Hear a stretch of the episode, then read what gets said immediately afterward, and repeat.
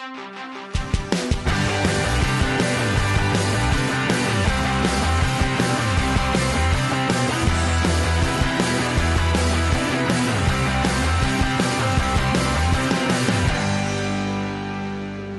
we're going to bring this meeting back to order. Okay, welcome to the Queen Anne's County Commissioners meeting. This is a public meeting that is being aired live on our local cable television station, QAC TV 7. This meeting is also being streamed live over the internet at www.qac.org backslash live. These media broadcasts provide county citizens an opportunity to watch and review our scheduled public sessions. We acknowledge your participation, and by attending, you acknowledge that this session is both recorded and aired. The scheduled agenda is available on the information table just outside of our meeting room. Press and public comments will be taken and is limited to three minutes per person. If you care to speak, you must sign the sheet on the information table outside. Comments longer than three minutes can be submitted in writing for the Commissioner's review. During the meeting, we would ask that you turn all electronic devices off and hold personal conversations outside of our meeting room. We will now stand and be led in the Pledge of Allegiance by Commission President Jim Moran. Pledge allegiance to the flag of the United States of America and to the republic for which it stands, one nation, under God, indivisible, with liberty and justice for all. If you can remain standing for a moment of silence for a dear friend of mine who passed away Sunday, a father, a husband, a business owner, and a grandfather, Jim Hardy. Thank you very much.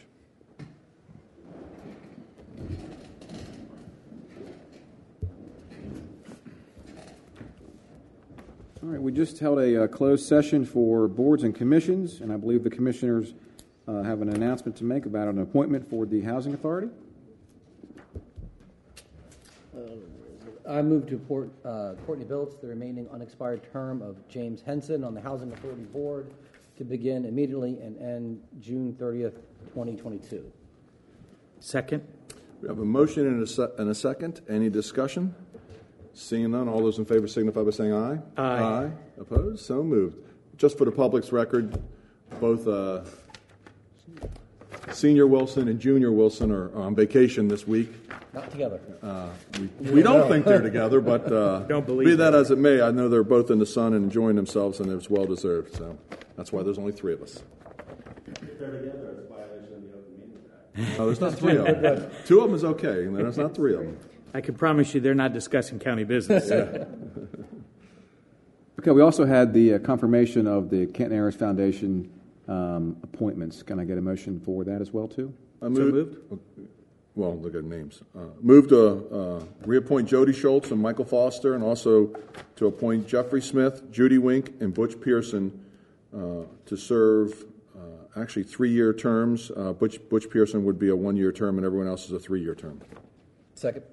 We have a motion and a second. Uh, any discussion? Seeing none, all those in favor signify by saying aye. Aye. Opposed? There we go. Okay, thank you, Commissioners.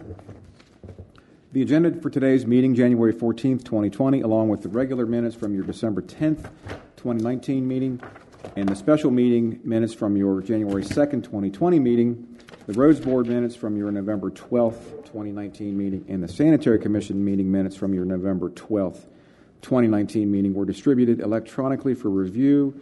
Are there any additions or corrections?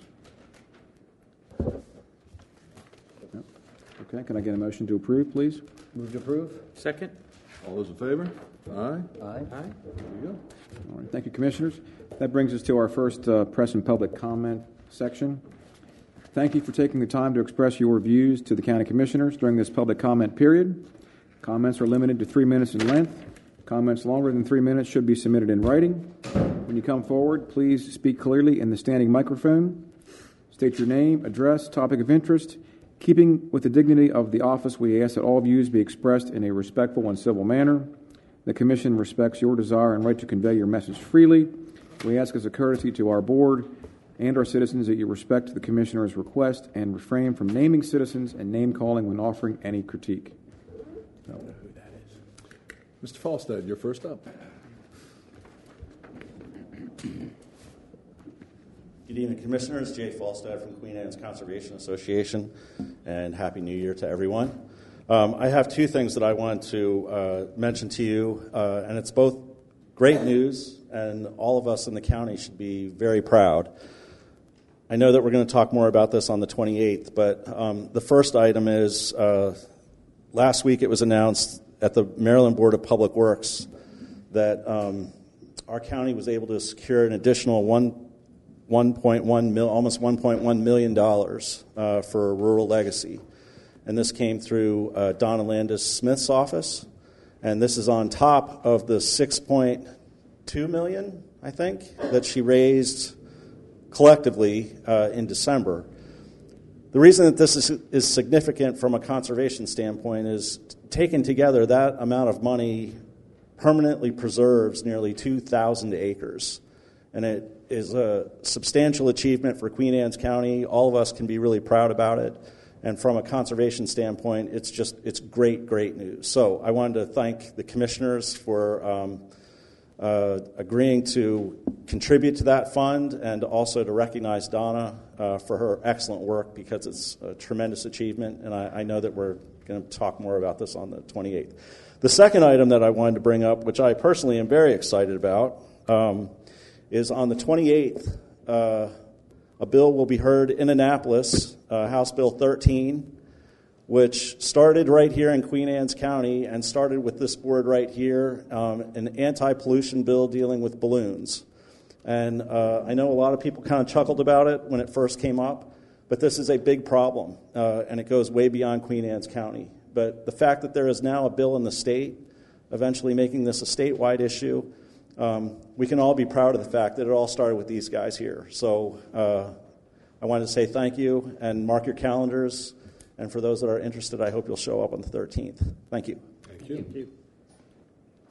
Ms. Obert? Hi, I'm Barbara Obert uh, from Kent Island, and I know there will be a public hearing later on on a text amendment on expanding uh, big boxes, but um, I wanted to comment on the process now, uh, specifically because the location at issue that's really brought this to head right now is the closing of the Kmart at the top of Route 8. Uh, my concern is that although with the letter of the law by calling this a public hearing and putting it on the agenda and, and advertising it as such an advance. You check the box for this being legally a public hearing, but it's unconscionable that a true public hearing uh, with longer notification isn't being held in the affected district at either Queen Anne County High School or at Kent Island High School or any of the local high schools uh, to discuss that because we'll probably be the first location affected. Uh, Commissioner Corchiarino, you're our district uh, commissioner. Um, I've been active in this county for decades, and I've never even met you. I can't find a single person who's even heard from you on this issue or given an opportunity for us to have uh, greater discussions. And um, uh, frankly, that that's concerning. And so we'll have what you're calling legally a public hearing uh, tonight on it, but uh, there's no way you should be uh, voting on it now or until you have an absolute due process to get this done uh, and other factors considered properly. Thank you. That's all I had. Who signed up? Would anybody else like to speak at this time? Seeing none, I'll close press and public comment.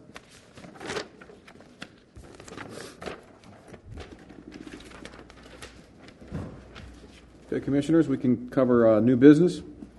We have, uh, if you want to turn to uh, tab number three, first item on page one, item one, page one, is a Housing Authority State Grant Award, and this was, uh, we had a hearing back in October to, which is a re- requirement to get this particular grant, and this is for a uh, Department of Housing and Community Services uh, evaluation of housing here in Queen Anne's County for, um, for folks in need. So um, we have to sign this agreement. This allows for the grant money to flow to the county. So, can I get a motion? I move to sign the certification of exemption of categorical exclusion and request for release of funds, and certification is described and recommended by the Department of Community Services Housing Division. Second. A motion and a second. Any discussion? Seeing none, all those in favor signify by saying aye. Aye. There we go. All right, thank you, Commissioners. Item number two This is a uh, Maryland Heritage Area Authority grant agreement for $50,000. If you recall, this is for the Chesapeake Heritage Visitor Center lobby renovations, and we did a budget amendment for this uh, in December. This is another $50,000 grant for Queen Anne's County. Um, I move to sign the fiscal year 20 MHAA capital grant uh, agreement for the Chesapeake Heritage and Visitor Center redesign. Second? We have a motion and a second. Any discussion?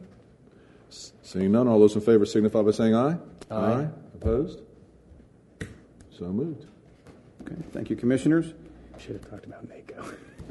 Item number three on page 28 is our annual dues invoice for the membership in the National Association of Counties in the amount of $896.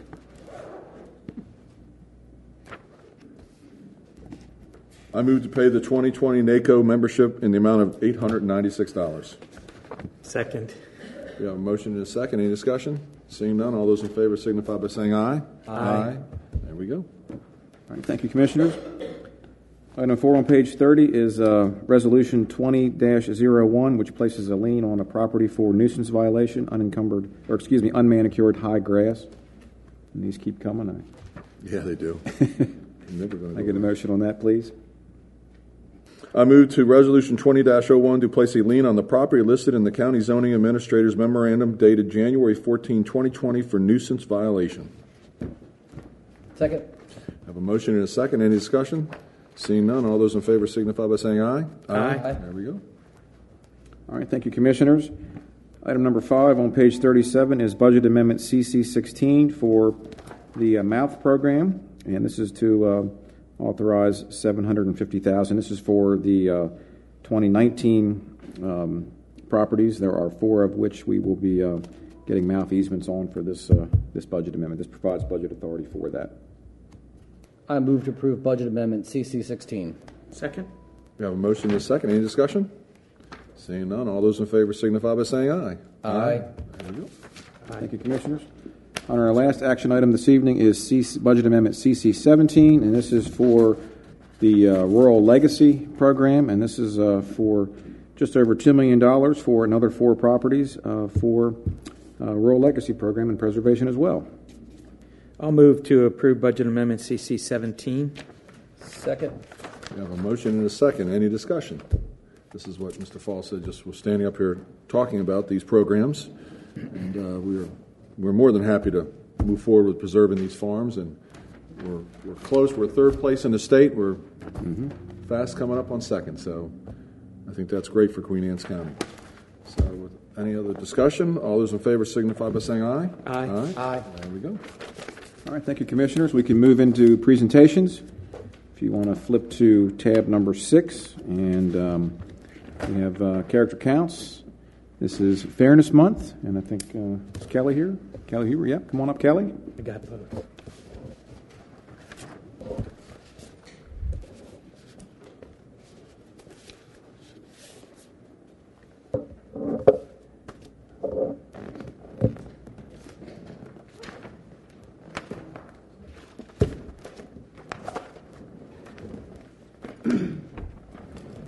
All right. Good evening. Good introduce your folks? evening. Yeah. Good evening, and Good evening.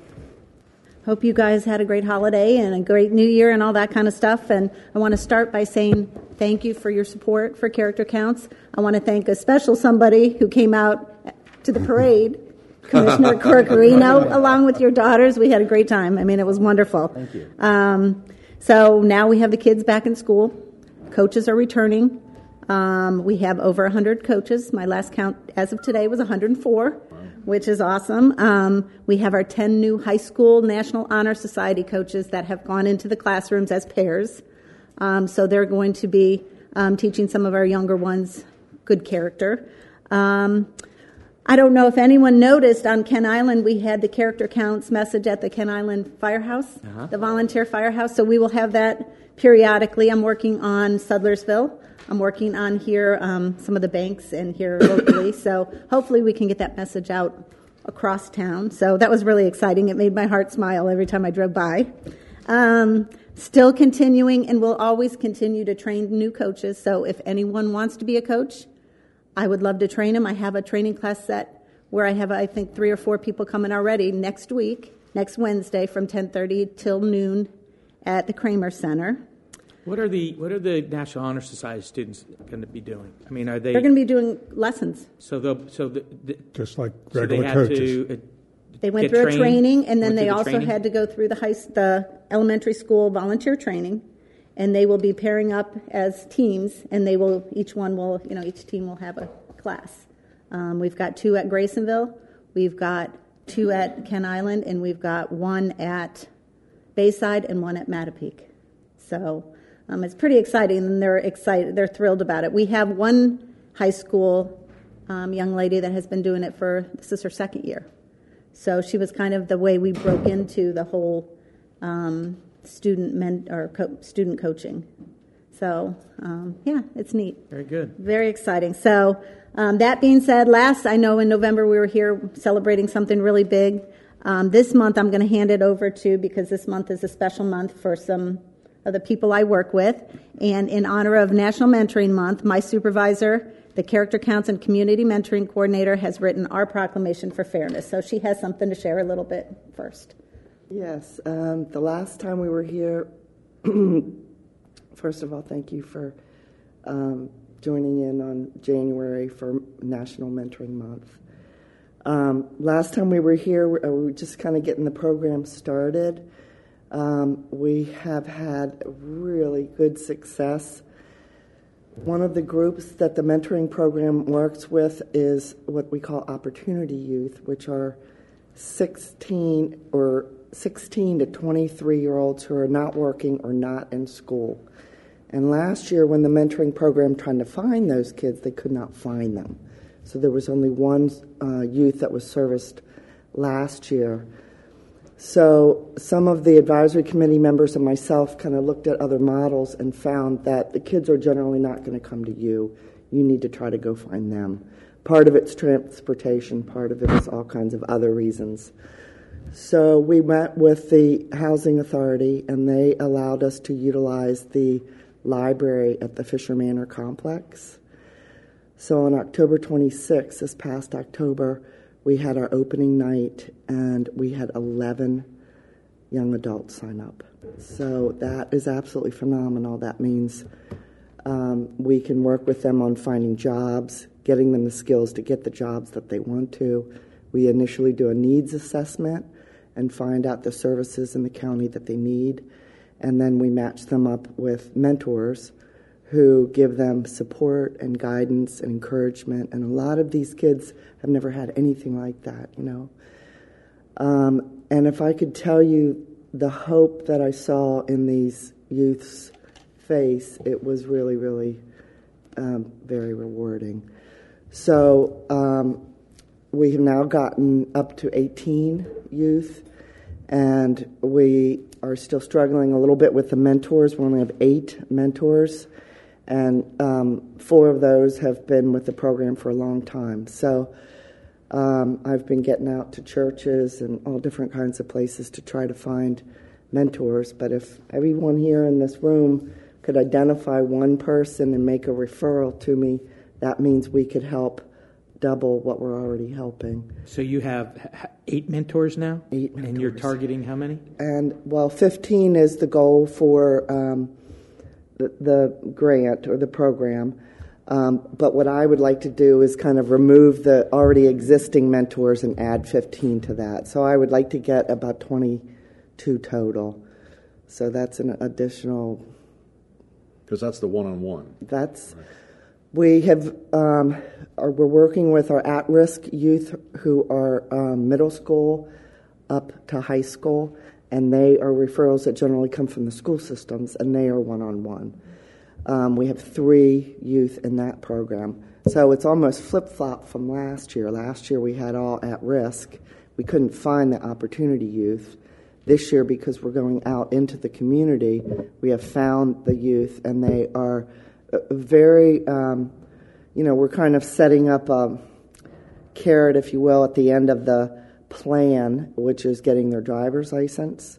So if they go through training for soft skills and learn to write a resume and I'm trying to get apprenticeships at some of the trade um, businesses or um, maybe work with Caroline County in their trade. There are a lot of kids that want to go into HVAC or construction. We have one that wants to go into the military tests that did not do well on the test, so I'm going to train them so that they can pass the test and get into the military. And um, a couple that were getting their GEDs. So it's it absolutely runs the gamut of um, things that we're doing. We rely a lot on some of the other resources in the county to help us. Haven Ministries is partnering with us. Um, transportation is still a really big issue.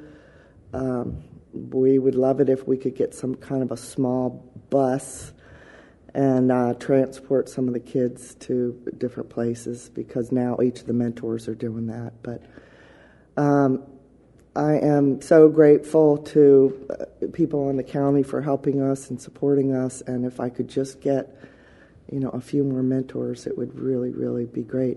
It's such a wonderful way to help these youth, uh, you know, um, get into the programs that they want to get into. Um, some of them don't know what they want to do, and we're working with them, asking them all kinds of questions, trying to help them set up goals. So, for the folks that are uh, watching on TV, um, how do they get a hold of you? Your contact information? Where do they need to go? Um, well, we are uh, part. We're on the, in the Kramer Center, and it's uh, Character Counts Community Mentoring Program. Okay. I don't have the phone number. 410 Thank you. 758 Say that number 6677. again. 410 758 6677. Thanks, Mike. I don't call it very often. a vast TV audience to watch these meetings. Yes. that would really be wonderful. It is extremely rewarding. It really is. The, the bond that the people are forming with these kids is just phenomenal. Um, let's see, we have a little home cooked meal at the center for them when they come. It's small, you know, it's not a full fledged uh, dinner, but that kind of has started the relationship and getting to know these kids. Some of these kids, I, I dare say, have had a home cooked meal in a while. So there's room for volunteering to do that. Um, we have all kinds of, other than being a mentor, we, if you don't want to be a mentor, then you can volunteer, and we have all different kinds of other things that you can do. Um, if you want to be a mentor, it is a four hour commitment a month, which is really not much. You have to be 18 or older. Um, so um, please uh, come out and help us. And, you know, it all trickles down to our little communities. And if we um, work with these kids and um, get them out of this despair that they're in, they'll end up being good citizens of Queen Anne County and make this county better than it already is. Excellent. So. Will you have a proclamation? Um, Oops. I have two. Okay, then. Should we, um, Um, well, do the mentoring one first. You want characters, the uh, fairness? We actually have someone here joining us with um, Maryland Mentor, and they are the, the j- individuals that wrote the mentoring proclamation. So we will, Go to the mentor one. we, let's go ahead and, if we want to hear from Kat for a minute. Sure. Um, uh, my name is Kat Stork. I live over in Caroline County, but I'm really committed to uh, supporting youth programming uh, across the Midshore area. It's a passion of mine. And as a part of that, I've been I've become involved with Maryland Mentor, which is the statewide affiliate for Mentor, the national mentoring partnership. There's a big focus on mentoring across the country right now. And there's a lot of funding by the federal government going through the Office of Juvenile Justice and, and Delinquency Prevention. The national organization, National Mentoring Resource Center, and the, and the Mentor Partnership has the ability to provide technical assistance to mentoring programs in small communities like Queen Anne's County. Um, and that technical assistance is provided for free. And really, what it is is to help build quality and capacity of mentoring organizations to meet the demand. And um, from other work that I do in the community, I hear over in the communities, I hear over and over again that mentoring is something that many families look for when they're looking for resources. I feel like this is a really important thing for communities to support. I'm sure that all of us can look back to those times in our lives where we had older adults who offered guidance to us, who helped us make hard decisions, who provided instruction or direction on how to find resources. For some of the kids in our communities, they don't naturally come about, those mentoring, informal mentoring opportunities don't come about. Mentoring, like the program that you have here and that's funded here in Queen Anne's County, goes a, a long way to help connect kids who don't have those means with a caring mentor. Um, and it is only start out with only four hours a month. I certainly know from experience and hearing from other people that oftentimes that time is doubled as the mentor engages. The return of investment to the mentor as well as the mentee is tremendous. The the feeling of accomplishment that you can have when you help somebody else realize their dreams is really tremendous. So, thank you for the proclamation and for supporting National Mentoring Month. I hope to see you in the community and out at some of these programs. I'm looking forward to working with Patricia and with Kelly on these projects here in Queen Anne's County. So thank you. Thank you Thank for you. your commitment. Yes. Um, okay. So I have the honor and the pleasure. Whereas the future course of Queen Anne's County, Maryland, and our nation rest on the shoulders of our youth, and whereas educated, confident, and nurtured children will give rise to a stronger community, and whereas mentoring is a proven effective strategy to increase the life opportunities of all young people, matching and caring responsible adults with child to provide guidance and support that builds confidence, stability, direction for that child. And whereas thousands of young people in Maryland are mentoring relationships, are in mentoring relationships, while thousands more still sit waiting on a list.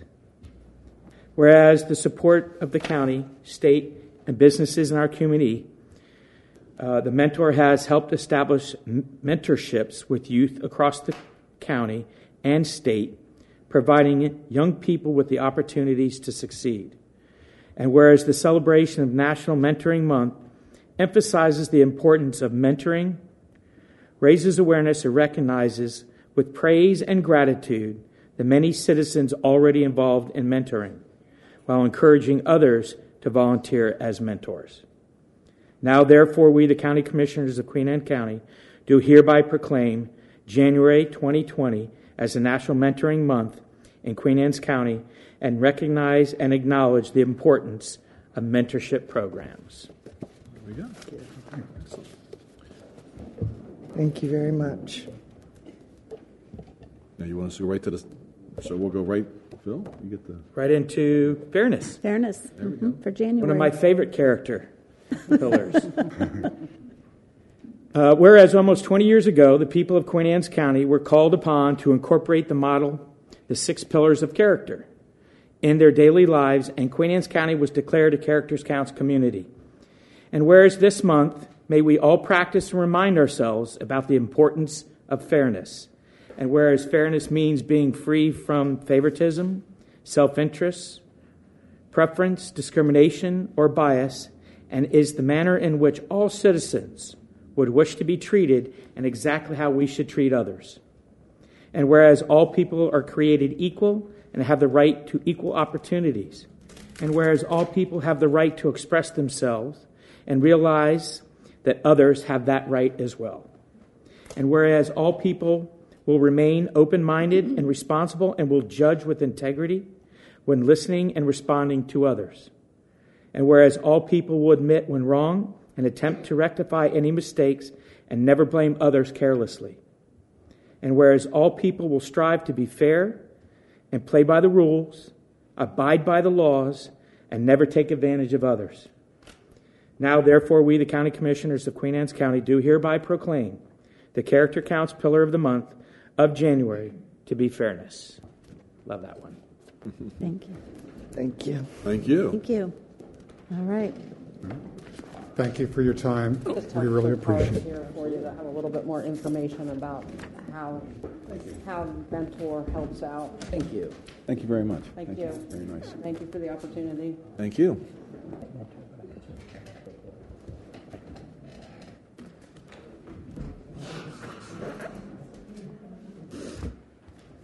Commissioners, our next presenter is Miss Veronica Stancliffe, support specialist with Big Brothers and Big Sisters, Mentoring Month proclamation. Come on up, Veronica. Yeah, come on. Good evening. Good evening. Good evening. So they said a lot already. That's pretty much what we do with Big Brothers Big Sisters. I did want to thank all of the commissioners, the county especially, for um, all the donations, contributions you guys have made to Big Brothers Big Sisters here on the Eastern Shore. Uh, we've been on the Eastern Shore for about 40 years now, and we do a lot within the community. I know that we're trying to reach out more here in Queen Anne's County, and um, we like what we do. We we love what we do. Very much like the other programs, we have a mentorship program. We actually um, focus on children that are a little bit younger, from age six to 16. Mm-hmm. And with that, we always, always look for mentors. So right now, we have over 60 kids on our waiting list. We help hundreds out, not just through the one on one mentorship program, but also community enrichment. So we're teaching disadvantaged youth how to tie a tie, how to uh, properly bathe, everything like that as well. But we are also looking for mentors. So anyone in the community. In Queen Anne's County that that waiting list? Uh, no, uh, 60 is all over the Eastern Shore. I think in Queen Anne's County alone, it's going to be somewhere around six, six to 8 mm-hmm. So I know that we do have mentors, mentees here already, but we're always looking for more. So not only looking for mentors, but mentees as well. If people know anybody, neighbors, uh, someone at school that just needs a mentor, needs someone positive in their life, might be going through a hard situation, we want to hear from you. We want to help out. So, and we also pen, uh, we partner with Mentor uh, nationally to get funds from them to get um, partnerships and different activities going as well. Excellent. So, Very yeah. good. Excellent. Well, we have a proclamation, and All right. Commissioner Corchiarino is going to. Proclamation 20 05. Whereas during National Mentoring Month, we celebrate the dedicated men and women who volunteer their time, talents, and resources to mentor, teach, and empower young people and those in need of guidance. And whereas mentors from a cross section of Queen Anne's County, and whereas they are spiritual leaders, coaches, volunteers in civic organizations, business owners, teachers, counselors, school administrators, and many others. And whereas they come from diverse backgrounds and in many, way, many inspiring ways, mentors improve the lives of Queen Anne's County youth, helping them to grow into responsible adults. And whereas in communities across our county, mentors serve not only as role models for young people, but also as an inspiration to dream big and pursue any goals, regardless of the circumstances. And whereas their acts of generosity and compassion are a reminder that each of us has a deeper purpose and that we can make a positive difference by investing in others through our talents. And whereas together we will continue to pour into the lives of those in need, better equipping them to achieve their full potential. Now, therefore, we, the County Commissioners of Queen Anne's County, do hereby proclaim January 2020 as National Mentoring Month and recognize and acknowledge the dedication of each mentoring volunteer and the impact they make in the lives of Queen Anne's County's youth. Youth, excuse me. Thank you very, very much. I appreciate it. Thank you. And thank all of you for everything that you do for us. Thank you for what you do. So, thank you. Thank you. All right, Commissioners, next, if you want to turn to item four, on page four, we have Mary Margaret uh, Goodwin, uh, the Mary Edwardine Burke Foundation, Maryland Museum of Women's History, and the 19th Amendment Proclamation. So, Mary Margaret. Come on up. Good evening. Good evening. Not all of my board members could be here tonight. Um, unfortunately, one of them has his wife in the hospital, very ill, um, and one is away in Philadelphia, so it's. Well, we're running a little short ourselves up here too, Mary so we can That's appreciate okay. your position. Well, three against three. That's right. That's fair. Um, first of all, thank you so much for um, being here and letting us actually give you um, our first annual report. And I've provided you with a folder, not only with the um, list of things that we have had great success in, but also with photographs of some of the successes. Um, and I want just to, before I forget, because it's the most important thing right now, um, our snowball dinner, which you have a flyer in your folder for the snowball dinner, is the uh, 22nd of February. And we will once again be honoring a group of women who will be listed in the Hall of Fame in the museum. And there's only one of them this year from Queen Anne's County. And I just want to give you a quick uh, story about her because she has never, ever been mentioned in this county ever.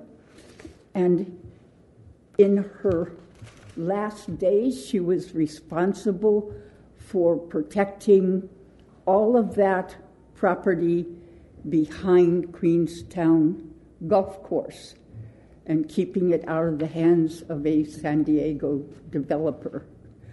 Um, her name is Maud Emory, and she was the wife, the second wife of Frederick Emory. Now, Frederick Emory is the one who wrote what we all call the Queen Anne's County History uh, Bible. But as you know, if you've listened to me long enough, it's the story of the men in the county, not the women. And she had an enormous impact on him in later years. But the reason we're honoring her is that she was the very first federal government employee.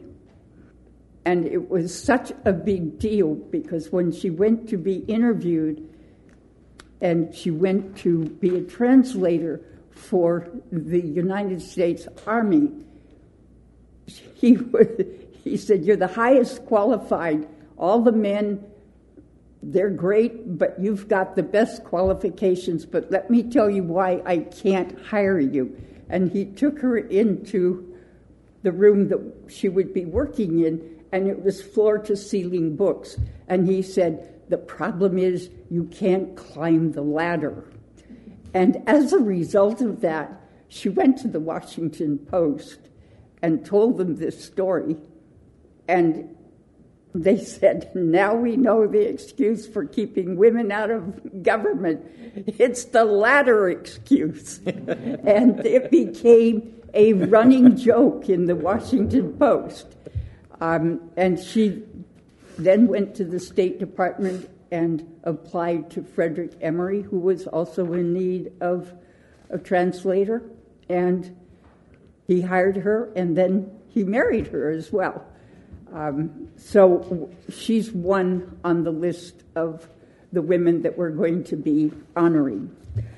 I will just tell you, first of all, that this has been sort of a really complicated effort because half of this has been working on the trying to find the money and do the the work to restore the building and at the same time to be a museum already in functioning. And as you can see, um, we have, I think, four successes for the construction side and a whole long, wonderful list. But the two that I'm most proud of um, is that we were asked to be uh, an advisor on the What's Up magazine uh, committee that was formed for the whole city of Annapolis to figure out how to celebrate the 19th Amendment. And as you will note if you've been in Annapolis lately, there are already the banners hanging in the street in Annapolis. But additionally, we're going to have a traveling exhibit, and we have been tasked to design and write and present those six floor to ceiling exhibits that will travel the whole of the Eastern Shore and all of Anne Arundel County uh, in all the libraries. So I'm really quite proud of that. Um, Maryland Public Television, as a result, has become very interested in what we're doing, and they're talking about coming here and filming at the house as we progress over time. So I'm really happy about that. Um, I do want to just mention a couple of things. We were so lucky with the Mason Jonas Miller. He's considered by the state as the best historic Mason in the state. And you can see from the pictures, his work is just spectacular. But when we needed to get to the roof and we needed the scaffolding, and we couldn't find any here within the county, and a really kind person said, Why don't you try this company in Wilmington? And Anthony Pini from Pinnacle Scaffolding came, and when he got there, complete OSHA rules, absolutely certified. He was already by 7:30 in the morning, halfway up the building, and he had told me what the price was, which was kind of beyond my budget. And when he saw the building, he said, If I had known, I would have quoted you a better price. So just write the check for uh. $5,100. And that is what the scaffolding cost us for the entire summer season of work. And if you go there, the scaffolding is still there because he then said, and I'm going to leave it here because you're only going to move it around the rest of the house. So we'll come and take it down and move it, and you will be okay. So that's a huge, huge help. And then, of course, I went to the health department for the perc test. Oh my goodness, how naive I was when I went for the perc test. I, I had no idea what was involved. Um, and they re- are requiring for us what are called five pipes in the ground. And it's $300 per permit. That's one thing. But then they said, but here's the list of who you have to go to in order to uh, have them do the work for you. And I said, well, out of all these six, and they said, well, you get what you pay for. And by the way, it's not going to be cheap. And I said, well, approximately, they said, between 15 and 20,000 for this work. So I came home, this was two weeks ago, came home and sat down, looked at the list.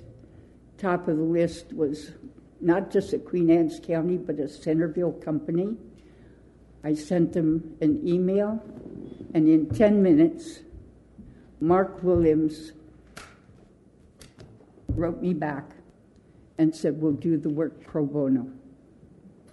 And I absolutely, I'm in love with this man. He is phenomenal. He is tremendous and, and so gracious in his efforts. Um, last night I was with the League of Women Voters. You will see them on the 14th next month when they come for their 100th anniversary uh, for the League of Women Voters.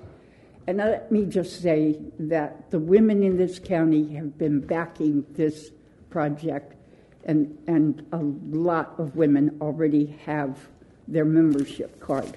So we are moving along, but we're doing another project with the League of Women Voters because those traveling exhibits have to be moved from place to place, And in each county, the League of Women Voters will be doing the moving and the setting up in each county. So we're really proud of partnering with them. Tomorrow, the Eastern Shore Small Museums Association will be back meeting at Bloomfield again. Um, and I'm kind of proud of that because they keep wanting to come back in spite of the fact that there's no chairs and it's cold and there's no heat and there's no light yet. Um, just a couple of other things. We have one really big issue uh, to deal with, and that is where the easement lines are and how we do the accessibility, uh, ADA accessibility. So, all those beautiful, beautiful drawings that I was so proud to show you, not accepted by Maryland Historic Trust. So, our architect is redoing them, and we'll see what comes of it this time.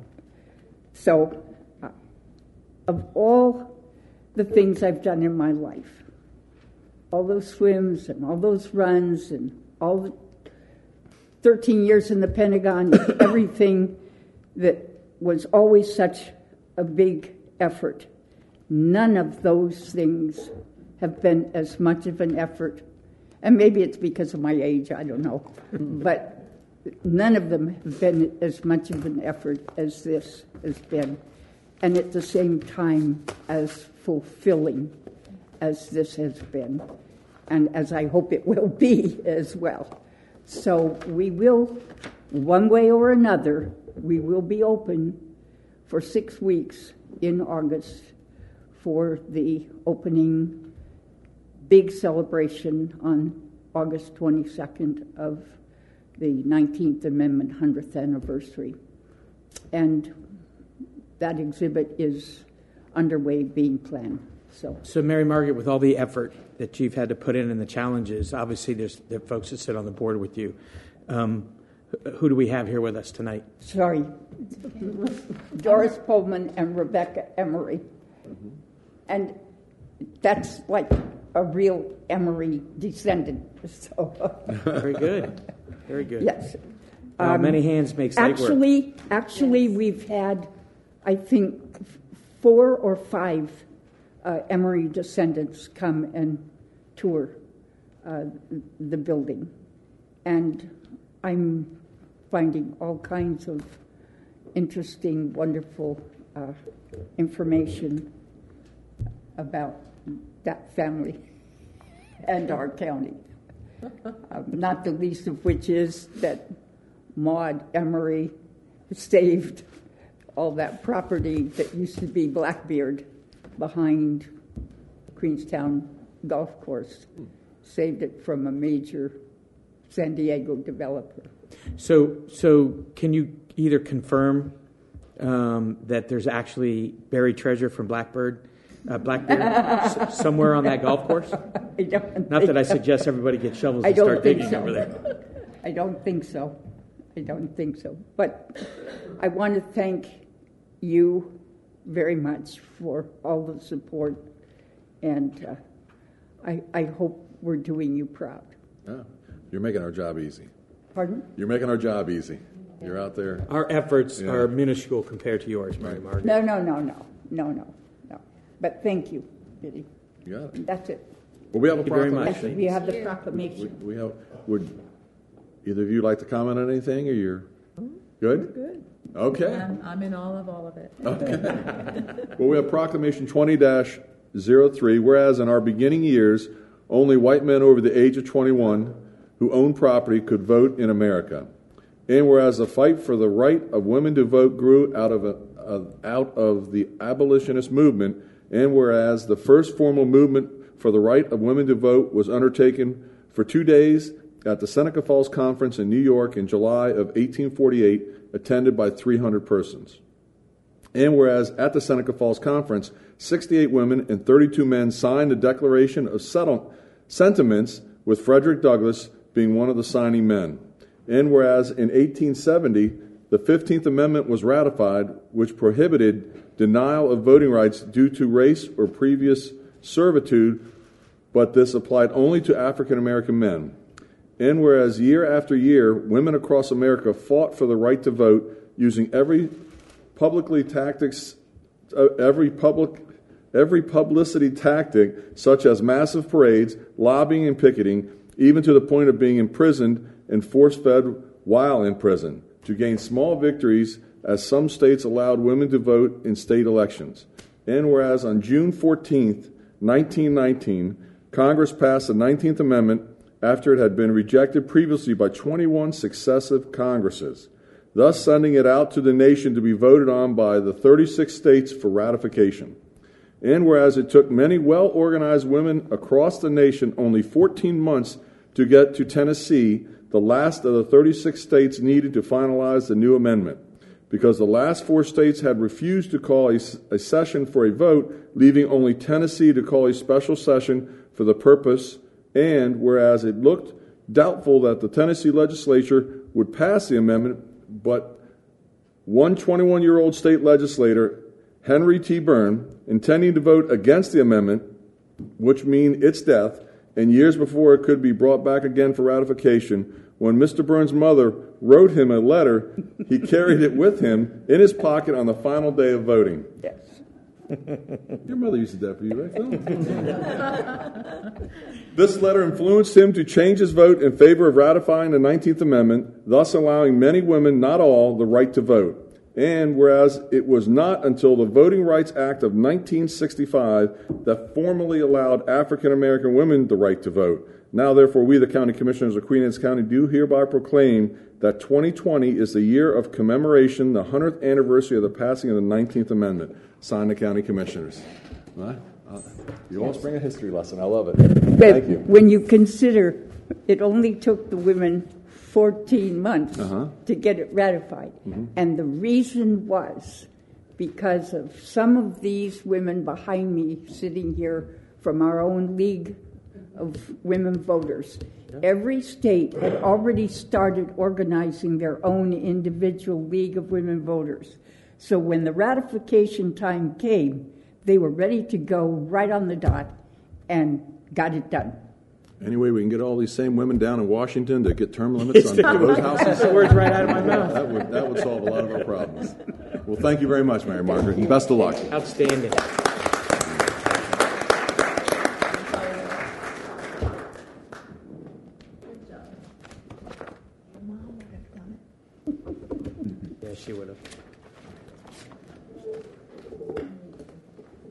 Okay, Commissioners, it is um, Yep.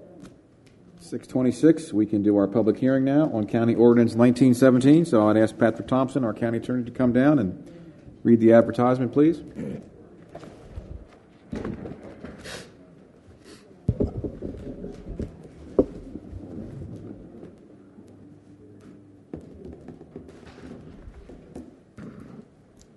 All right, ready? Yes, sir.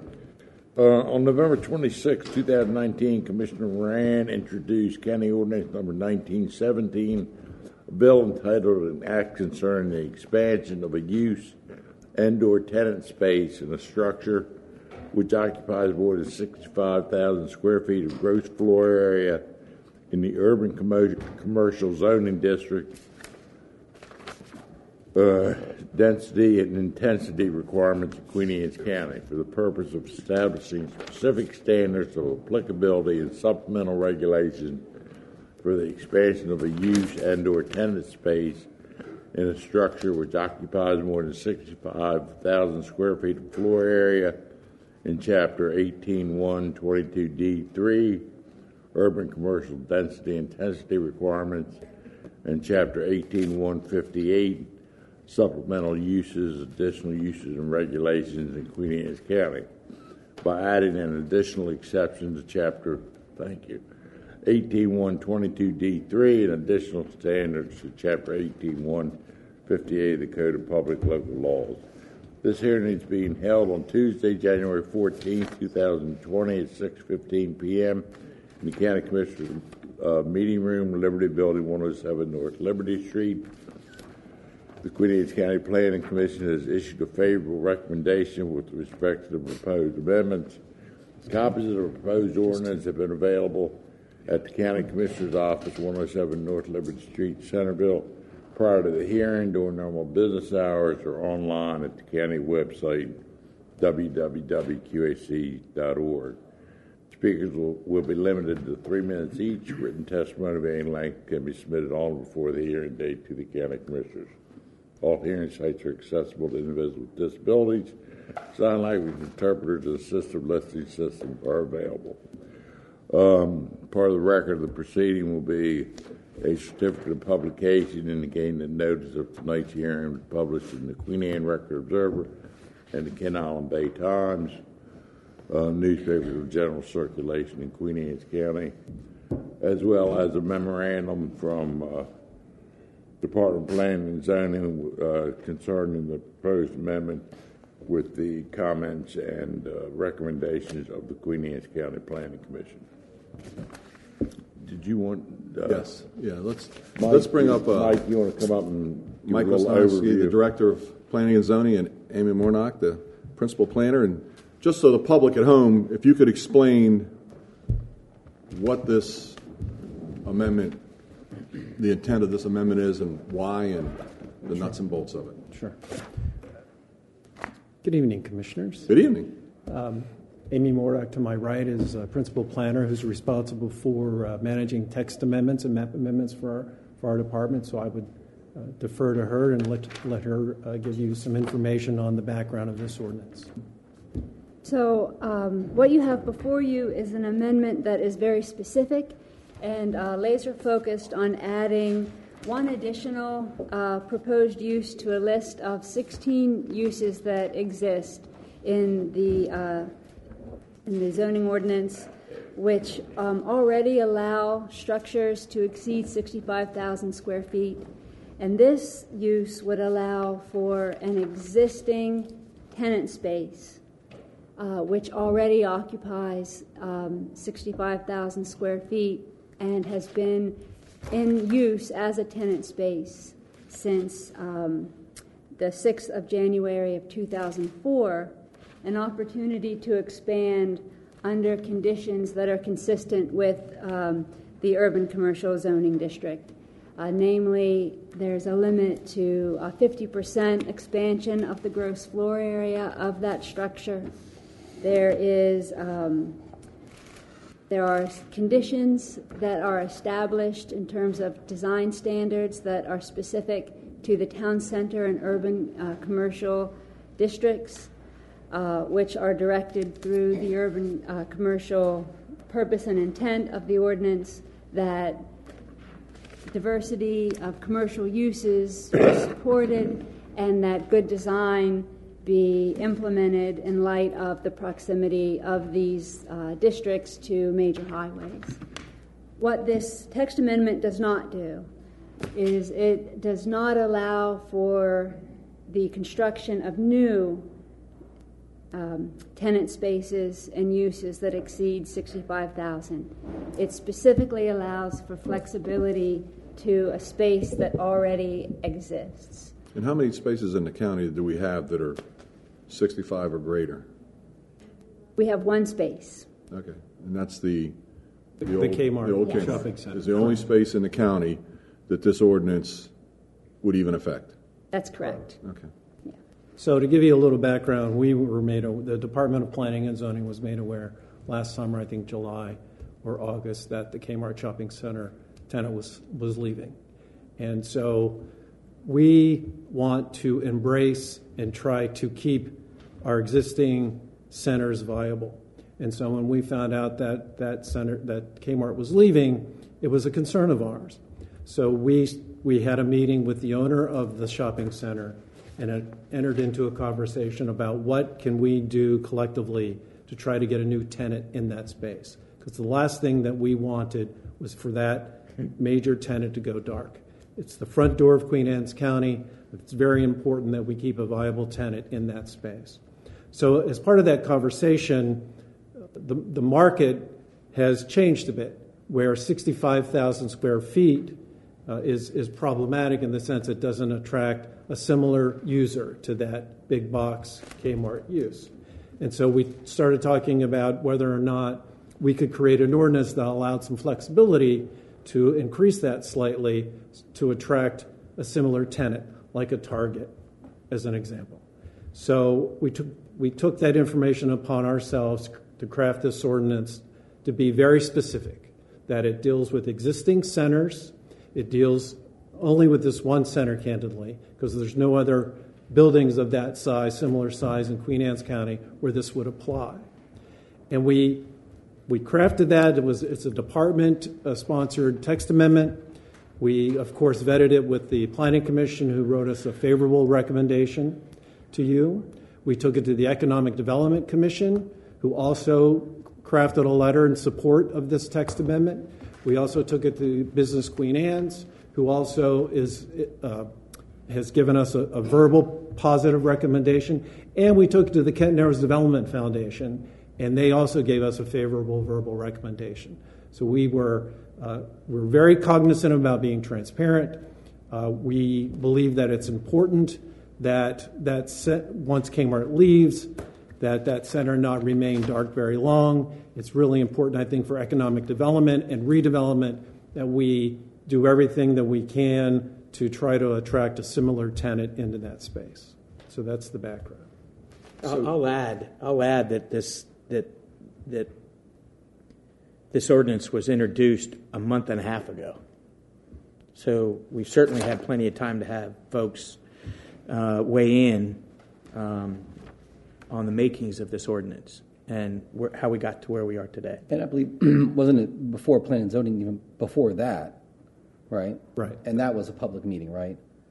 The 14th of November. Yes. Right. Yes, So that it was a It was public meeting. broadcasted by QAC Yes, TV. absolutely So That means correct. it was also put out on the podcast version that we have for the planning and zoning meetings as well? Yes. Right. And the economic development, the EDC, that, that's a meeting that the public can attend as Sure. well if they want. Mhm. And when you met with the EDC, told them about this, they were free to talk about this with whoever they want. In fact, that's what you wanted them to do, right? To Absolutely. get the input of other citizens and community leaders, right? Absolutely. And I, I suppose the same thing with business QAC, that you wanted them to get input from other people that they know as well and provide that to you as part of the process. Right.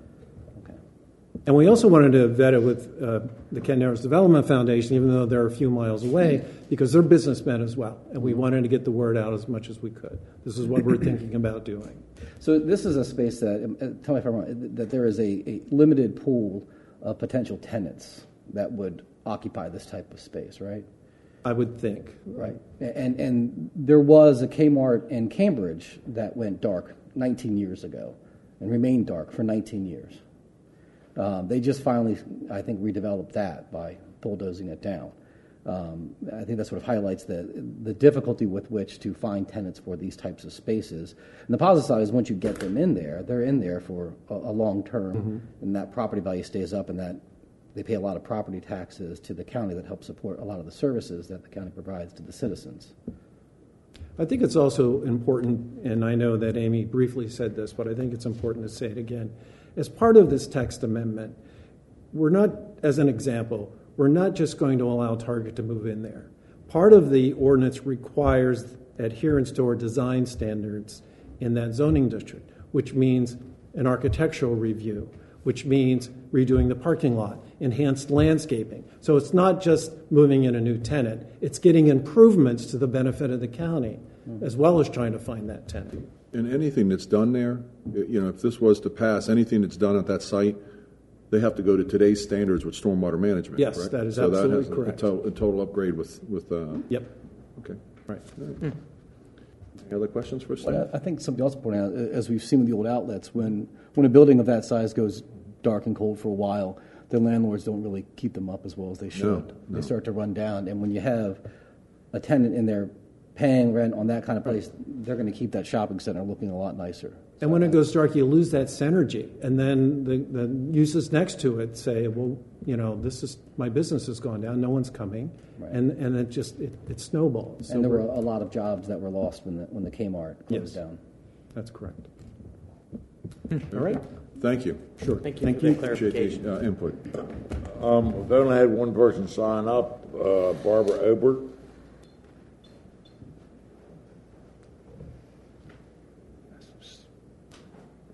It's nice that you say November 14th, Planning and Zoning heard about this just before the holidays, and it's really hard for the average citizen to find information on that.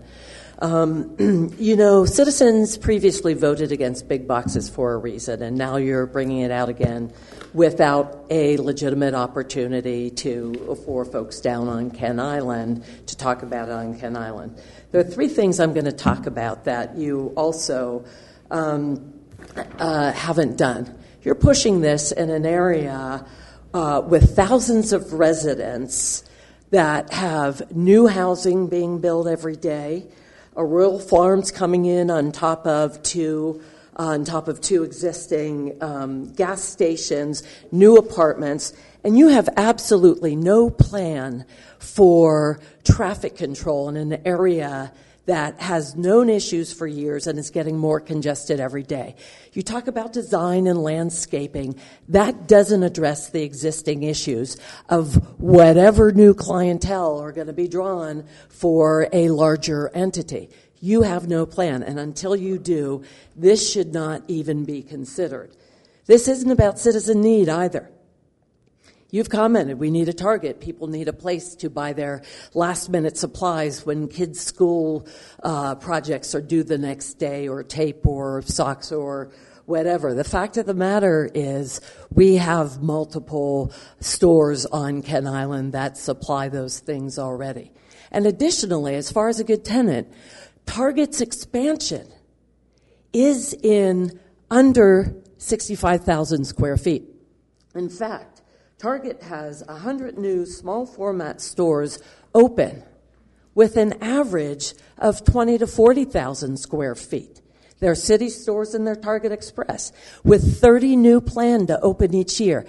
Has the owner and have you guys even negotiated with Target for a small format store that fits within the existing place? Or does the business owner, the property owner, want everything on his terms and his profit? Target is putting things in in those small spaces. So is Five Below, another large growing chain that has the same kinds of supplies as a lot of the things people bought at Kmart. You haven't had a legitimate plan in place to address traffic, to see what the citizens' needs are, where they're going to shop. And also, one final thing your ordinance is vague enough to allow loopholes.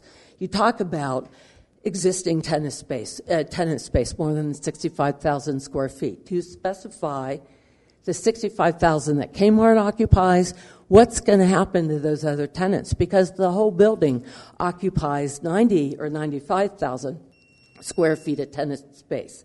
So we're, and I'm, I'm wrapping up. So we're talking about a difference of, of you're about to approve either 100,000 square feet, the plus 50%, or 150,000. Which is it? You have all kind of vague things in this supposedly specific ordinance. Fix that, please. Have the negotiations done address the issue with existing kind of companies like Target who are already moving into these kind of spaces. Thank you. Thank you. Thank you. Thank you. Is there any other public comment with respect to county ordinance 1917? Yes, actually, we signed up. We signed up on the sheet. Oh, well, come on up. You're back. Pat. Pat. She's got another list right there. Oh, I'm sorry. Sign on that sheet. You're fine. Yes, sir. Frank DiGiuliano, long-term resident of Queen Anne's County. Uh, glad to hear all this coordination went on with the business community. But um, I'm opposed to this ordinance uh, for allowing large expansion uh, of structures of 65,000 square feet or more, even realizing, as it's been pointing out, that right now it only applies to Kmart. I appreciate the effort of the county's economic development staff to reach out and offer assistance to those who have lost jobs and to creatively explore remedies to the loss and the loss of the store.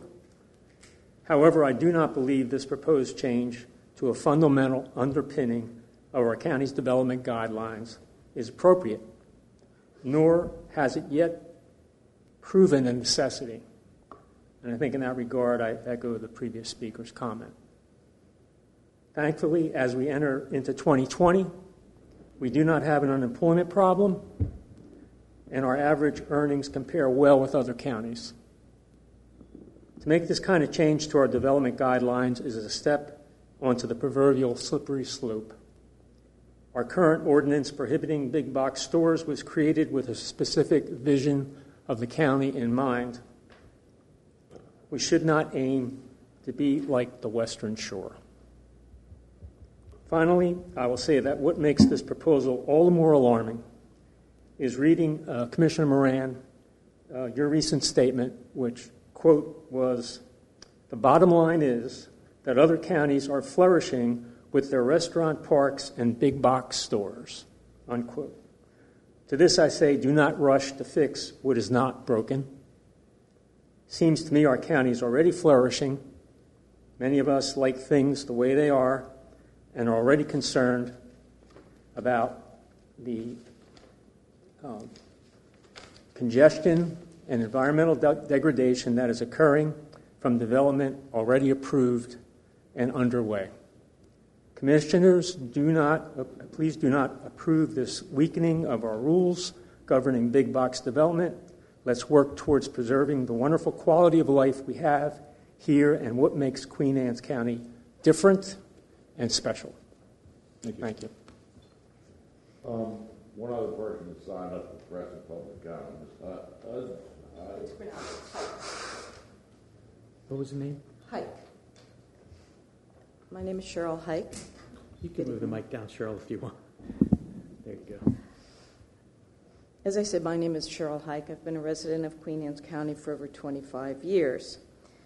I stand here before you because I care about our county, its residents, and the county's future.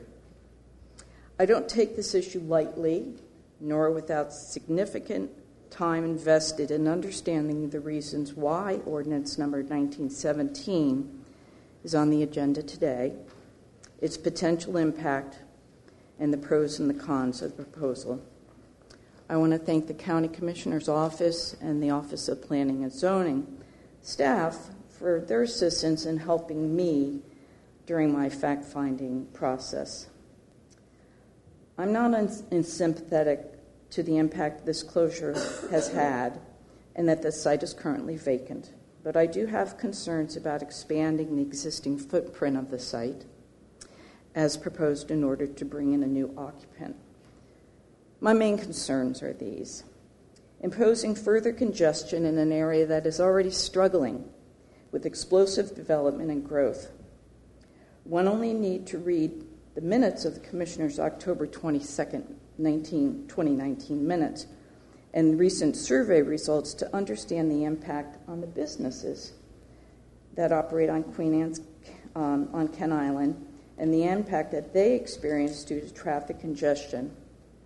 Or if you've ever experienced trying to drive on Route 50 to shop in the Kent Island area during the beach season, and especially sensitive to the impact that it has on the citizens who might need emergency response or police assistance when the roads are clogged. My second concern is the risk of displacing existing businesses. On occasion, I will shop in Easton, and you are probably aware that Michaels has moved into to um, Easton. And not too long after Michaels moved into Easton, um, Ben Franklin closed their doors. When I was in Easton over the holidays, I shopped in two stores, two stores that I've been in many times. They are both going out of business, and like the comments that I heard from those at Ben Franklin, they were closing and shutting down their businesses because they could not compete with the bigger chain stores. So that I am concerned that the businesses on Kent Island and in fact in Centreville will be impacted as well. Impact, the final concern that I have is the impact on the environment. Um, though I do appreciate what I heard about stormwater management, and I'm glad that that came into the conversation. Let us not forget that the world is experiencing a climate crisis, and what we do or don't do in Queen Anne's County contributes to that problem. At this time, we would encourage the commissioners to not vote in favor of this proposal, but encourage the county to continue to work with the owners of the property where Kmart currently resided to try to fill it, find a tenant that will fill the existing space. Thank you for your time and consideration. Thank you. Uh, any other public comment with, rec- with respect to County Ordinance 1917? Seeing none, we'll close the press and public comment. Thank you, Pat. Thank you, Patrick. You want to leave the record open for two weeks, Yes, sir. Commissioner? Leave it open For two weeks. Mhm. All right, Commissioners, if you want to turn back to uh, presentations, tab six, we have Christy Miranda, the Director of Victim Services for National Human Trafficking Awareness Month. So, Christy, you want to come on up? Great, thanks. How you doing? couldn't make it today, Oh, so uh-oh. I am here. My name is Catherine Petzold. All right, thank you. I'm the Anti-Human Trafficking Program Coordinator at For All Seasons. And I'm Leslie C. I'm the Vice President of the Board for For All Seasons. Wow. So thank you guys so much for having us and for proclaiming um, January as Human Trafficking Awareness Month. Um, we are again here from For All Seasons, and if you don't know about For All Seasons, I'll just tell you a little bit about us. We are an organization that serves the five midshore counties, and with offices in, uh, we have an office here in Centreville.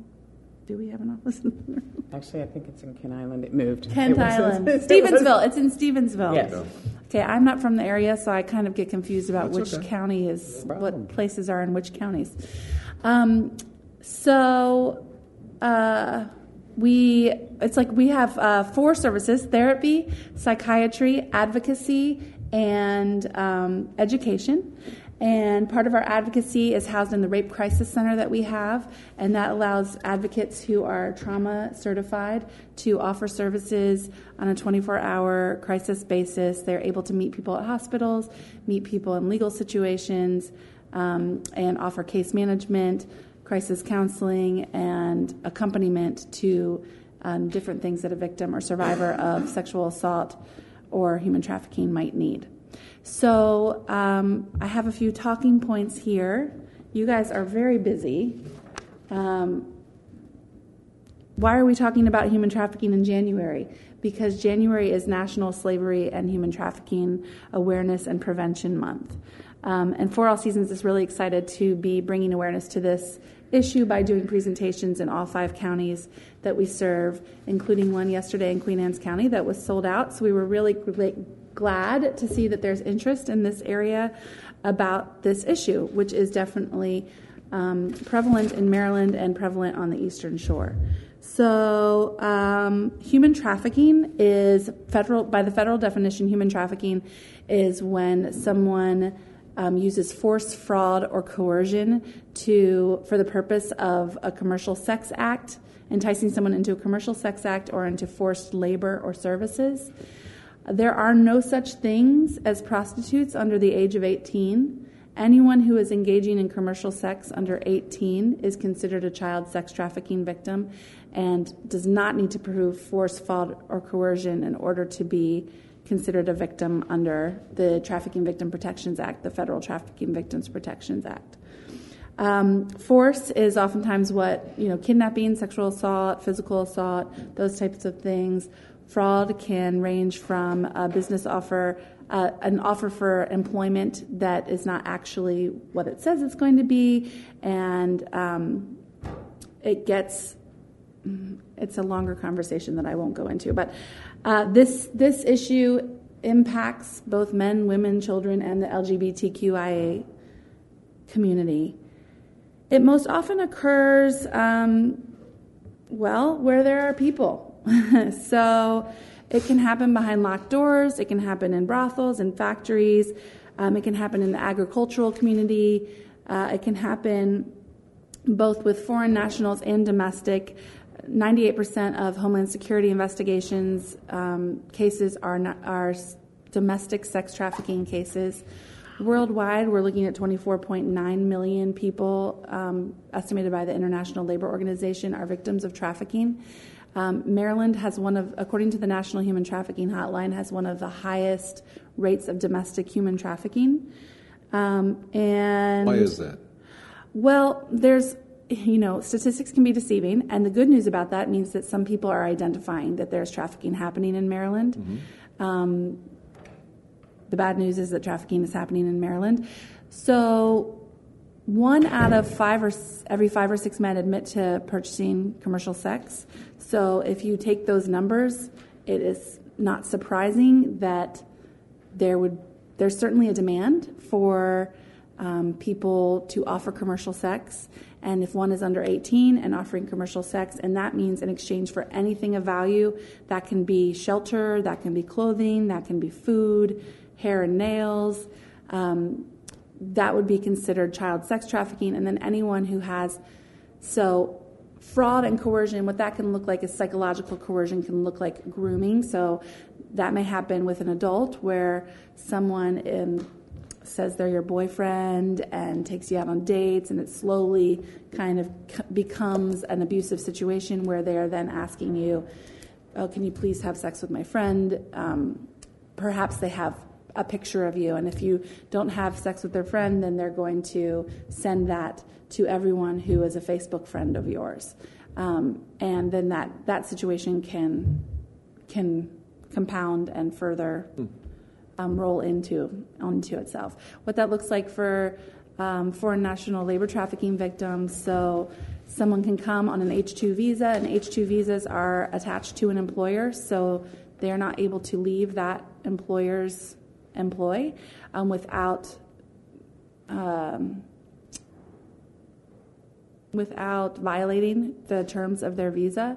So if that what that might look like is a recruiter recruits someone in Mexico to come here and pick crabs, and they're told that they'll be paid an hourly wage.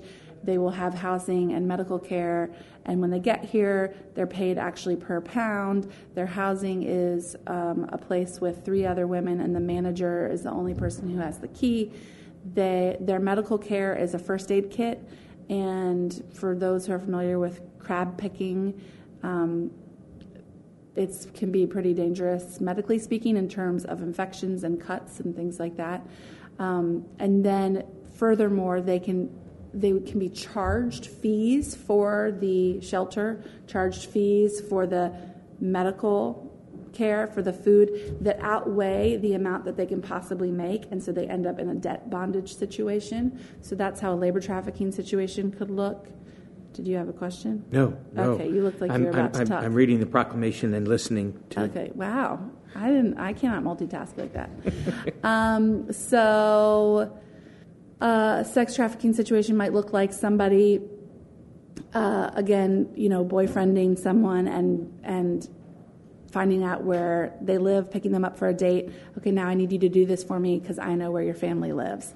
Um, someone may be in a trafficking situation and say, I'm ready to go. And the trafficker may say, okay, great, I'll drive you to the bus station, but then drives a route that's really um, circuitous and drives by the trafficking victims, where the trafficking victims' children are staying, and doesn't say a thing, but just drives by very slowly and then says, Do you still want me to take you to the bus station? So these are part of the reasons that it's really hard to identify because how does that trafficking victim tell you, Yeah, I couldn't leave this situation? Um, the bonds are not, you know, there's not handcuffs there. There's not something that's um, more clear to people that that person is being forced into the situation that they're in and forced to stay. Um, okay, so now I do have a question. Yeah, please. so, um, uh, so outreach. Yeah. Um, so, what is your what is uh, for all seasons doing? Um, to bring awareness um, to the communities where m- most of your your uh, victims of mm-hmm. human trafficking. Are, are, we in the colleges? Are we in the high schools? I mean, how how are we reaching out? Yeah, so great question. Um, we are reaching out right now to other professionals who may come across someone who is a trafficking survivor. So basically, the effort that we're making right now is to help people identify trafficking survivors. So many people have seen the movie Taken, have seen other movies, and have an idea of what trafficking is that has a lot of misinformation about it and is a narrow, a narrow scope of what trafficking is when it's really something that impacts so many people. Um, risk factors for trafficking, runaways. When someone runs away, how are they um, surviving? How where are they staying? How are they getting food? How are they getting shelter? Risk factors for trafficking are people in the foster care system, people who are interacting with the juvenile justice or the adult justice system, people who are um, in therapy. There's there are a lot of professions that intersect with trafficking, um, including you know people who are there was. Um, a case where one of the victims was identified on a traffic stop. Uh, this was an adult victim who had been forcibly drugged, and um, I don't know how graphic you want me to get here. So I'll just leave it at that um, and forced into a trafficking situation. So um, what's happening is this is happening um, in Queen Anne's County in all of the five counties that we serve. And we're just not identifying it very well. And so the first step towards that is to um, educate and make aware professionals like who are in service providers, law enforcement, healthcare workers, first first responders who may come into contact, who are more likely to come into contact with someone in a trafficking situation and be able to identify them and then refer them to services. Prevention, schools, being into schools, um, talking about internet safety, things like that, very important. Um, I have been in this position for about a year and I don't have a ton of information about that except that what I understand is that it's very difficult to get into the schools because there are a lot of people who want to get into the schools. There's a lot of information, and this is a pretty um, tough subject. And so, how do we get into the schools with with um, sensitivity around uh, parents being okay with kids hearing about stuff? How do we get into schools with administrators? That's definitely something that is on the horizon and definitely something on the list the to do list. And if you have any um, suggestions or contacts with the school board, well, I would be glad to. No, probably no more up. than you, uh-huh. I assure you. Uh-huh. I was just alarmed by the numbers. Yeah, and, the numbers and, are really high. And the numbers, and as high as they are, um, yeah, just you know the reach out, the prevention. Yeah. Uh, yeah. The awareness programs, and I imagine because it's a sensitive subject, um, but obviously um, a real issue. Well, so some of the prevention efforts would be really helping people who have vulnerabilities to trafficking. So helping kids understand what are healthy relationships. So when some they're playing a video game and someone comes on and starts chatting with them on the video game and they like everything that they like and they agree with everything they agree and tell them how beautiful they are. You know, you're 16, your prefrontal cortex is not fully developed. Someone likes you. Well, this is cool you know so part of that would be internet safety part of that would be healthy relationships and then for adults who are financially vulnerable who may be experiencing homelessness who are undocumented or visa hold, documented visa holders um, it's it's kind of an education of how to not be as vulnerable by having the resources, having the community. Um, what's really cool in Cambridge, there was um, an Asian massage parlor that was a trafficking, a sex trafficking um, ring, and the community was able to identify that, and it was busted. And so that was not. Cambridge said, you know, you can't we're not allowing this in our community. So, as communities, what we can do is be more aware of what the signs are um, and befriend people who are on the margins and how you know, develop relationships so that we can find out, you know, I'm not, I, I, I'm guessing, and I haven't tried yet, but I'm guessing that if I go to a factory or a plant and say, like, hey, I'd love to give everyone a talk about human trafficking, that they're not going to say, like, please come on in. Um, and I might be wrong. Maybe I'm wrong. Um, so, how do we reach people? Church, people who go to church, um, in the schools. And again, I want to make sure sometimes when we're talking about this, I say human trafficking and people think child sex trafficking, which narrows the scope because the victimhood is so much larger than that. The victimhood is also labor trafficking and also adults. Um, so, how do we help vulnerability in our communities? It's with service providers and by being a community that cares about one another. Now we're all going to sing Kumbaya together. Sounds very pie in the sky, but Mm. We have a proclamation. Yes, we do. Does that mean you're finished hearing me talk about it? Oh. Let me see. Um, yeah, so I'll just Well, since since this is being recorded and you say there's a huge TV audience, I will just um, mention a few of the Numbers in the red flags. dozens, so- In the dozens. Okay, cool. This is for you, twelve. Um, so signs of trafficking for some for labor trafficking and and sex trafficking. It might be um, signs of isolation, signs of withdrawing from family. Um, a, a lot of unexplained new purchases. A bunch of phones showed up, but it doesn't. It's not commensurate with the income of, that someone is making. Um, someone who looks as though they are not in control. That like as though there's somebody there, a dominating presence who's in control, who is. Um, they sound coached. They are. Uh, have unexplained tattoos, unusual restrictions at work. Someone can be paid and be trafficked, but is paid very little or owes a large debt. Um, so those are some of the signs to inc- to look out for. And what I would just say about responding is to be compassionate, um, be cautious. It's the three C's. Um, don't go up to someone who you think is in a trafficking situation and say, "Hey, I think you're in a trafficking situation. Let me save you." Um, that could be dangerous for you and for the person who's in the trafficking situation, depending on who may be watching. And make the call. And you can make the call by calling the National Human Trafficking Hotline for tips. You can call For All Seasons for services. Um, I'm happy to consult with anyone should they come across a case that they ha- that has some red flags for trafficking and they'd like to learn more or talk more about it. So for that phone number for for all seasons. Um, 410-822-1018 and our hotline number is please hold. Dun, dun, dun, that was the hold music.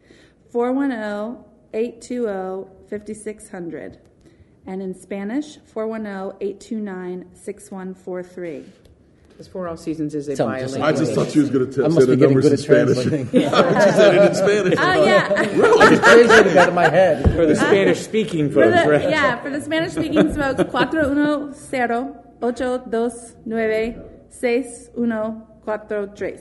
And you can visit forallseasonsinc.org. There's lots of information on the website for both victims and people wanting to learn about advocacy and how they can help. Thank yes, you. thank you. Very good. I just have 20 more minutes. Mhm. um, you don't mind, right? okay. She's doing exactly what she needs to be. Oh, yeah. Oh, yeah. Okay, so your proclamation, Human Trafficking Awareness Month 20 02. Whereas every year nearly 25 million men, women, and children are trafficked and deprived of their freedom, human rights, and dignity. According to the National Human Trafficking Hotline, Maryland has one of the highest rates of domestic human trafficking in the nation, with 165 cases reported to the hotline in 2018. And whereas human, human trafficking includes sex trafficking in which a commercial sex act is induced by force, fraud, or coercion, or in which the, the person in, induced to perform such act has not reached 18 years of age, and the recruitment, harboring, transportation, provision, or obtaining of person for labor or services through the use of force, fraud, or coercion for the purpose of subjection to involuntary servitude, peonage, debt bondage, or slavery. Whew. And whereas human trafficking is among the fastest growing criminal industry in the world, second only to drug trafficking. And whereas the state of Maryland has enacted comprehensive anti human trafficking laws with a focus on criminal prosecution and victim support. And whereas Queen Anne's County recognizes the considerable moral and economic harm of human trafficking to our communities, our states, and the nation, and recognizes that, that bringing a greater awareness to the problem will help victims. And whereas by bringing awareness to human trafficking with the midshore region of Maryland, we bring the victims hope and the natural born freedom all human beings should enjoy. And whereas Queen Anne's County recognizes the increased public awareness and education within our organizations will provide more opportunities to recognize and aid in the fight against human trafficking. Now, therefore, be it resolved by the Queen Anne's County, by Queen Anne's County, that in keeping with our mission, morals, and ideas, Queen Anne's County supports increased public awareness, stronger laws, and the promotion of justice to reduce the exploitation of all peoples. Whereas the Governor's Office of of Crime Control and Prevention coordinates human trafficking efforts across the state by 1. the coordination of state agency policies and protocols to combat human trafficking, Two, developing and delivering training to the state and local law enforcement and government personnel. Three, establish the implementing data collection to capture the, the nature and scope of human trafficking in Maryland. And four, coordinating with resources and organizations engaged in these efforts, including the Maryland Human Trafficking Task Force. Now, therefore, we, the County Commission of Queen Anne's County, do hereby declare that the month of January, Human Trafficking Awareness Month, and urge all citizens to actively work towards the education of human trafficking. Signed, the Queen Anne's County Commissioners. Thank Wow. you. Thank you. Thank you. Thank so you for what you do. Very Yes, much. Thank you very much. I have um, brochures for everyone. Thank you very much. Can I give you? Absolutely. Yes. And can we take a picture? Absolutely. yeah. Oh, the person left. Oh. Hopefully not with my phone. Yeah, yeah. Here, there you go.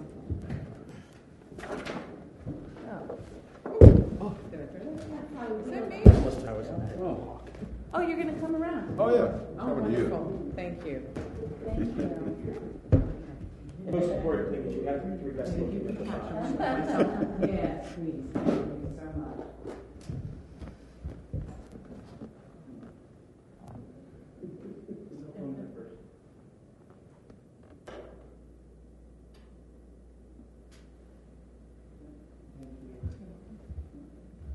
Kick off that third I feel like we challenged him. Thank you, very much. Thank you so much. Thank you.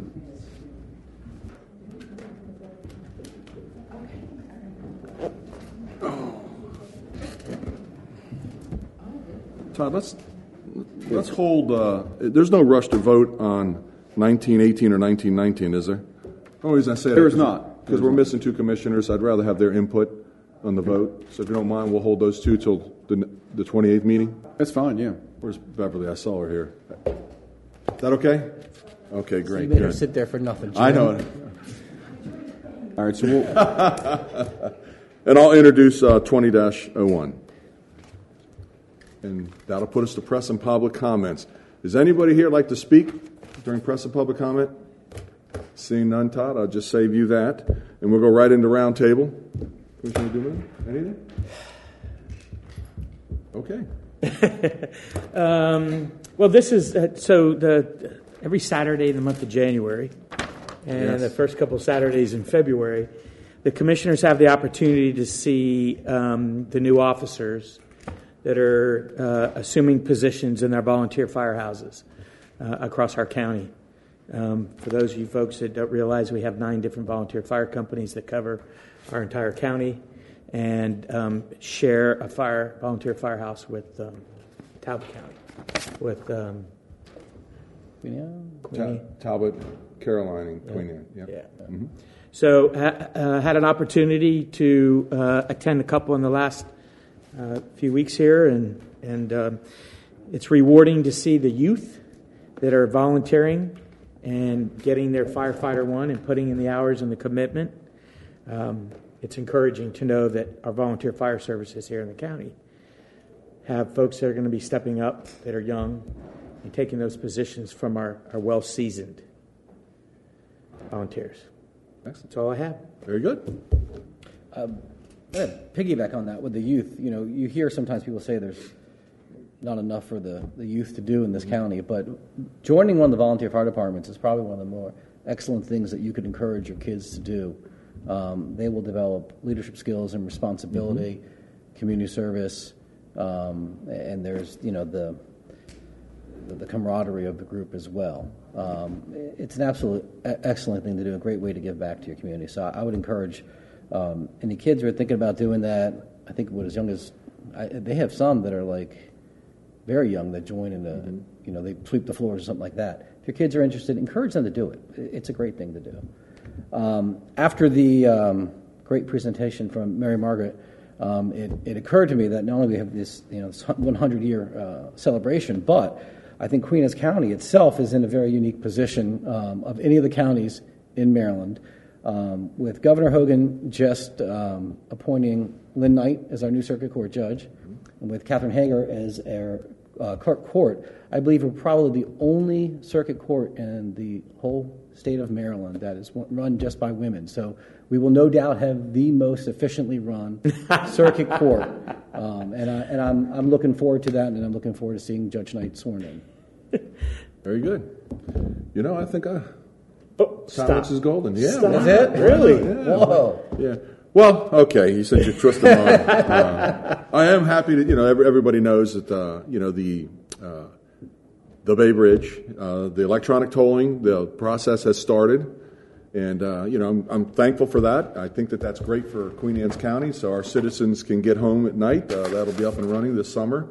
Uh, they're in the process right now of removing those toll booths and putting up the gantry on the uh, eastern shore side, uh, right before you get to the Route 8 exit, will be the where all the electronic data will be collected.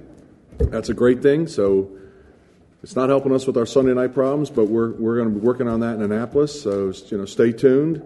Uh, there'll be a time, hopefully, where we'll be able to get some of our citizens to testify on some of the things we're trying to do to uh, alleviate some of that beach traffic. So that's all I got to say. With that, entertain a motion to adjourn. I will make a motion that we adjourn. Second. All in favor? Aye. Thank you very much.